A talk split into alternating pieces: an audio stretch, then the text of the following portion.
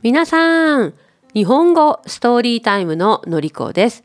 日本語 Storytime のスクリプトは私のコミュニティ Japanese Together のメンバー限定です。さて、今日の物語の主人公も同僚のさくらさんのことが気になっているジョージです。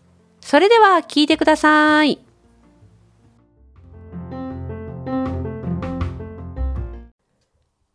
日本語ストーリータイム。ジョージの物語。マフィン。ある日ジョージが会議室から自分のデスクに戻ると自分のデスクの上にマフィンとメモが置いてありました。メモには初めて作ったマフィンです。美味しいかどうかわからないけど食べてみてねさくらと書かれていました。嬉しくなったジョージは休憩時間にさくらさんに声をかけてさくらさん、マフィンありがとう。これから食べてみます。と言いました。さくらさんは恥ずかしそうに、実は料理は得意じゃないんだけど、サラから簡単なレシピを教えてもらって作ってみたの。初めて作ったから美味しいかどうかわからないけど、と言いました。ジョージはスタバで買ってきたアイスコーヒーと一緒にさくらさんのマフィンを食べてみました。ふわふわでちょうどいい甘さで本当に美味しいマフィンでした。マフィンを食べながらふるさとのイギリスを思い出しました。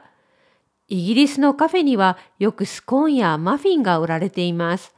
ロンドンで働いていた時によく通っていたカフェはブルーベリーマフィンが有名でした。そこでよくマフィンを買って食べていました。ロンドンが懐かしくなりました。もう一度読みます。もっと早く読みます。ある日、ジョージが会議室から自分のデスクに戻ると、自分のデスクの上にマフィンとメモが置いてありました。メモには初めて作ったマフィンです。美味しいかどうかわからないけど食べてみてね。さくら。と書かれていました。嬉しくなったジョージは休憩時間にさくらさんに声をかけて、さくらさん、マフィンありがとう。これから食べてみます。と言いました。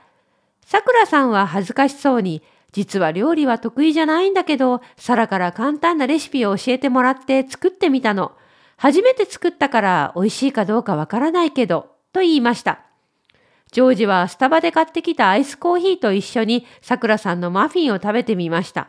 ふわふわでちょうどいい甘さで本当に美味しいマフィンでした。マフィンを食べながらふるさとのイギリスを思い出しました。